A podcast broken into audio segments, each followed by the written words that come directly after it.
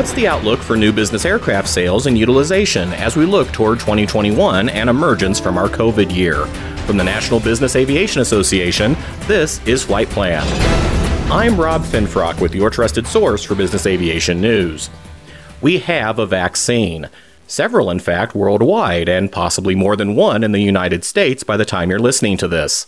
And while it will certainly be some time still before impacts from COVID 19 on our lives and our industry are behind us, many of us are probably looking toward 2021 with perhaps a bit more enthusiasm today than we did just a month ago. But will that drive a similar rebound in the sales and utilization of new business aircraft? To answer that question, I'm pleased to welcome three respected analysts in our industry. Richard Aboulafia is Vice President of Analysis at Teal Group. Rollie Vincent is Creator and Director of JetNet IQ. And Brian Foley is founder of Brian Foley and Associates. Brian, let's begin with you, and let's begin with taking a look at where we are at the end of 2020 before we look toward 2021. Where does the market for new business aircraft stand today, particularly in comparison to where it was earlier this year? Yeah, so I think we're forecasting that for this year, overall business jet deliveries will be down 20, 25 to 30 percentage points. So it's it's a pretty big hit. Most are figuring that next year we'll start clawing back a little bit, and it could be the year after, or maybe even the year after that, before uh, things get back to kind of how they were in 2019, which which wasn't a great year, but it was improving over the year before. So that's something to look forward to. For those of you who maybe followed me over the years, I, I tend to be the stick in the mud, the one that maybe tends to be a little more conservative. And I've got to say, you know, I have us coming back slowly next year, but I'm kind of peeking over the fence over at the pre owned side.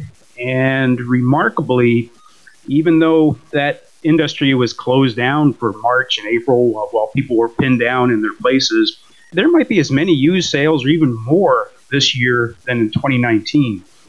And normally, you know, the tide lifts all boats. And I suspect that some of that could overflow to new airplane sales next year. So I might have to sharpen my pencil a little bit. And the, the, the recovery, I'm hoping, might be even a little bit faster than my conservative view. We discussed used aircraft sales a few weeks ago on Flight Plan, and it is interesting how that market has responded a bit differently to this crisis. Rollie, what do you see in the current new aircraft market? I, I couldn't echo more of the uh, comments Brian made regarding the outlook. I think we took a massive hit in, in Q2. No one was prepared for it, of course. The OEMs made the appropriate cuts and, and they made them quickly to their credit. We saw an awful Q2. Q3, obviously, a rebound from that, and then back to maybe a little bit more normality as we move towards the, the year end. For the year, our forecast will be down 29% year over year. That is across all uh, business jet categories. Turboprops probably down a little bit less than that. Uh, they're holding up quite well, in fact, and you can really see it in the pre-owned numbers as well.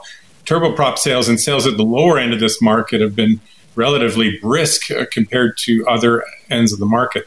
So last year on the new airplane side, the uh, delivery units were up around 15 points, and uh, this year uh, down 29. Next year we think it'll be up probably high single digits, seven, eight percent uh, over where we end this year.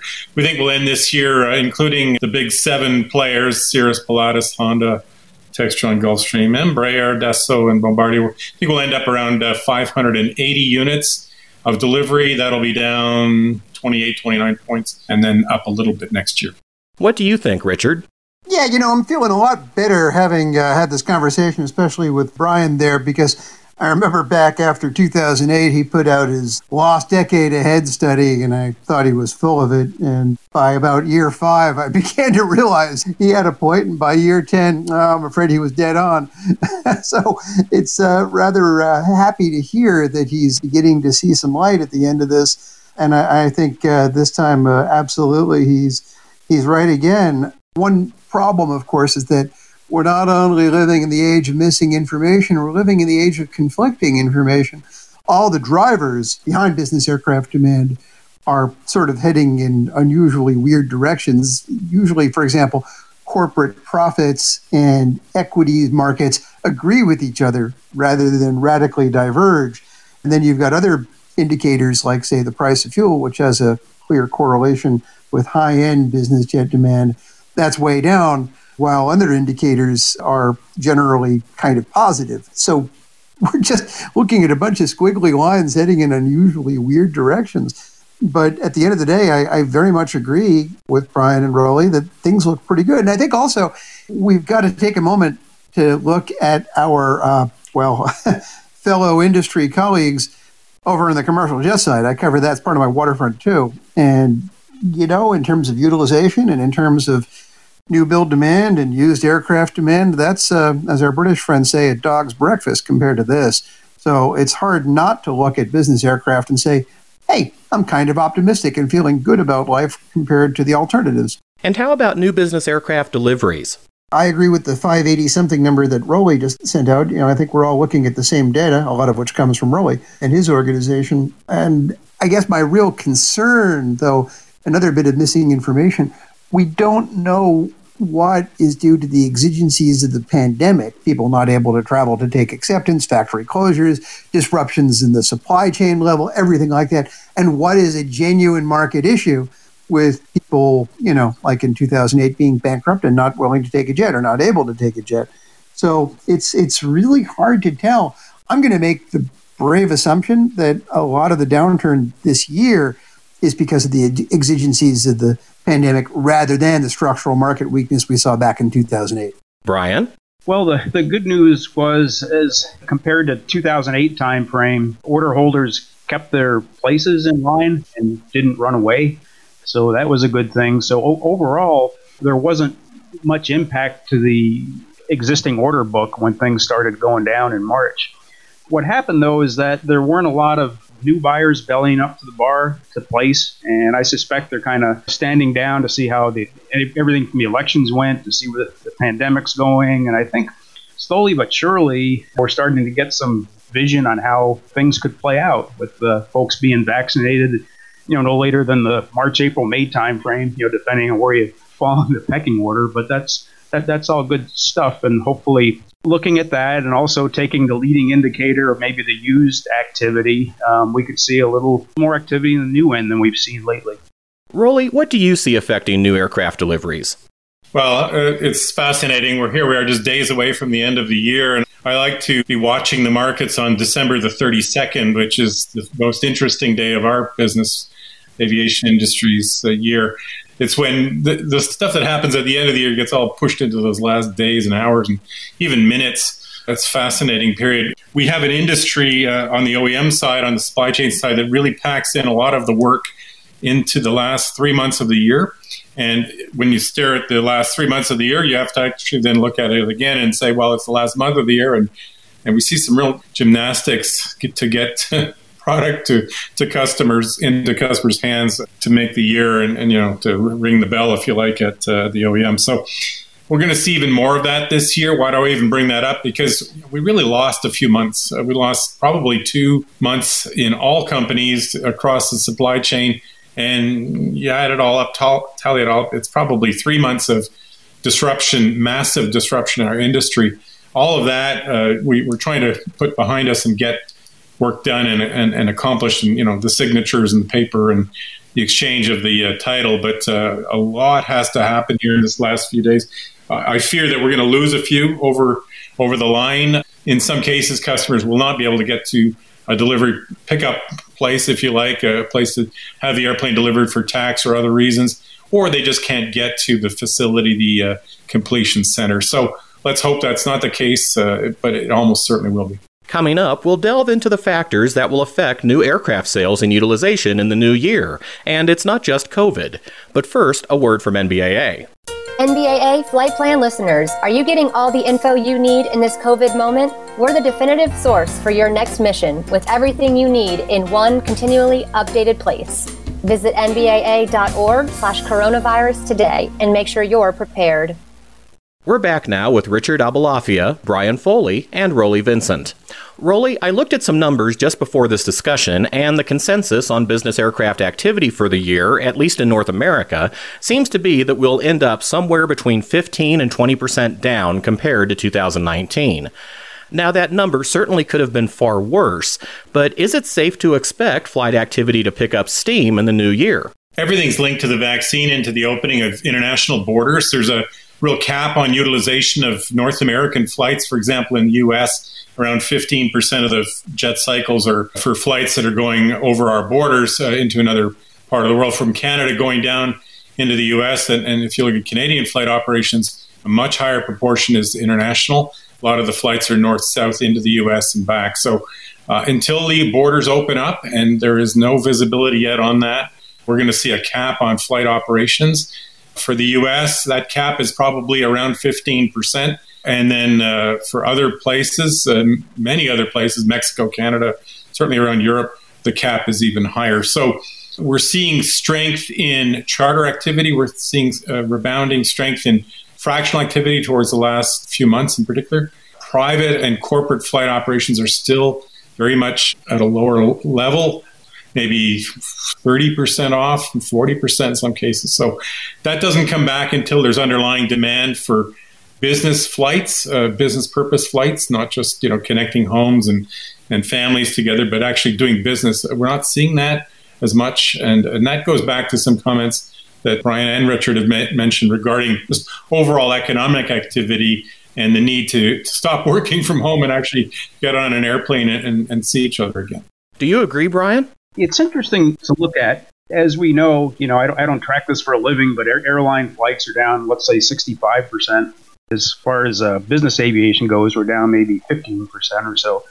That tells me that when business comes back, which should be next year, we should, you know, get above that 15% deficit and, and probably get into positive territory where we actually have some growth over pre-pandemic. I think we're going to come back pretty strong in utilization because we've only dropped 15% with practically no business activities going on, no conferences, no business meetings. So it could be a, a nice little hit. For the airlines, though, they'll, they'll, come back from minus 65% to minus 50 to minus, you know, 35 one day. But I, I think we'll uh, beat that odd. And it must be because of some newcomers that came in that can help us uh, get over that utilization level that we were at before. Totally echoing Brian on this. I think it could be a really good rebound year.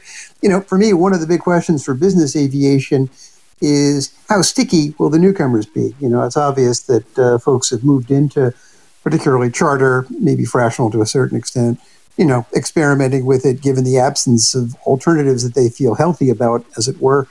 Will they decide they like it and they're going to stay here? There's a fair amount of precedent for thinking that sort of experimentation is sticky, in which case, again, I would endorse Brian's view that we could have some nice tailwinds with us moving forward. As Rollie said, whatever level of sales and flight activity we see in 2021 will depend in large part on how the world responds to the availability of a COVID 19 vaccine. Richard, are there any other factors you see that might also influence the market in the new year? Well, still concerned about the traditional indicators. If oil comes back, that's fine. But if it stays suppressed, you know, a significant chunk of the large cabin market does depend upon demand in oil rich economies and resource extraction corporations. So that could be down. Historically, there is a correlation. Also, uh, you know, corporate profits for obvious reasons in the dumps. Who's going to win, equities markets or corporate profits? Or will corporate profits make a recovery or will equities markets decline? It's going to be very interesting to see. I'm, I'm hoping that things recover across the board economically and that corporate profits rejoin equities markets as strong indicators. But if it goes the other way, obviously, there's no way that wouldn't have an impact on business aviation demand. And then finally, you know, a lot of people who look at the broader travel sector are concerned about the impact of new technologies. I'm not. Uh, I tend to think, you know, we've had these with us for years, and there's a lot of pent up demand to get out and see clients and friends and relatives and whatever but I understand where these people are coming from. Maybe you know there's going to be an impact of some sort of well, the you know Zoom and and WebEx and whatever on uh, particularly intra-company travel, not client-facing, but intra-company. And and I understand and respect that point of view. I just don't I, I just don't agree with it. Rollie, how do you think business aviation will move on from the era of Zoom meetings? I think there's definitely a role for this type of technology going forward. I can see uh, an impact on conventions, and, and so, so we have a lot of industry gatherings. I think some of the key ones that I love going to, and I'm sure uh, everyone on this call likes, you know, the bigger ones, the whether it's EBACE or Farnborough or Paris, these sorts of things. It's fascinating. We just heard that Paris Air Show is canceled for next year. Oh my goodness. To your point about the first half, it looks tough. But technology going forward, I think I'm sure I'm not alone. I'm not. I'm kind of zoomed out. You know, like I mean, uh, we didn't know what Zoom was six, eight months ago, and now, it, you know, it works well it, for what it's supposed to do. But uh, like most others, find it difficult to originate business over a Zoom call. I mean, it's one thing to reconnect and, and connect with uh, colleagues and people we've known before, but when it comes to doing, you know, originating business, uh, this is not the way to work, and uh, I don't want it to be the way to work. And if others do, then well, I'll be face to face while they're trying to Zoom to to create a deal. I think face to face is how business works, and it's how we experience uh, each other and, and, new new places and stuff and and new opportunities. So I'm looking forward to that more uh, virtual less world.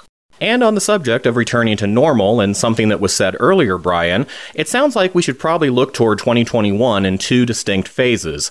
The first half as largely a continuation of the status quo, and then the second half when we might truly start to see an appreciable rebound. Yeah, I, I, think you'll have the early adopters that feel like Superman after their two vaccinations, you know, heading out and trying to return to life as normal.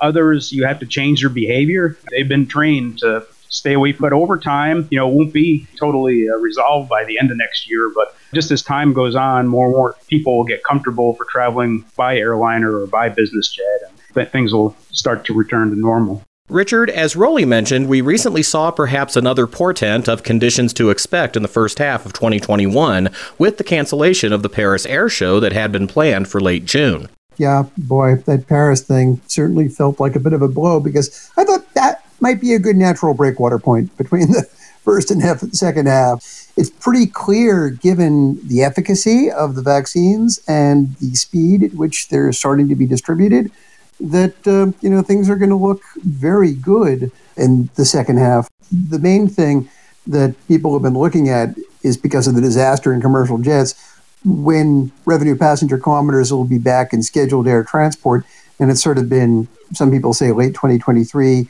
some people like IATA most notoriously moved to 2024. I'm not entirely sure why it won't be 2022.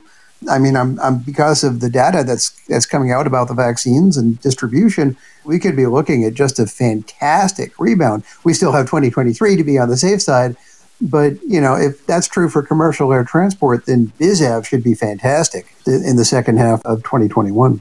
Rollie? Clearly, the second half, we're all looking forward to that future point where restrictions start falling, quarantining is no longer the issue. You can't take a business trip and, and, put yourself in a sealed room for two weeks. It just doesn't, that trip doesn't occur. So, uh, obviously, you know, some sort of nor- normalcy, whatever that looks like in the future, we're looking forward to. I wonder a little bit about our younger generation, the, the children who are not being, uh, you know, in a school environment right now, or they're being shielded from neighbors and family. And, you know, there's this whole generation of people who need to get curious about business aviation, aviation just generally one day.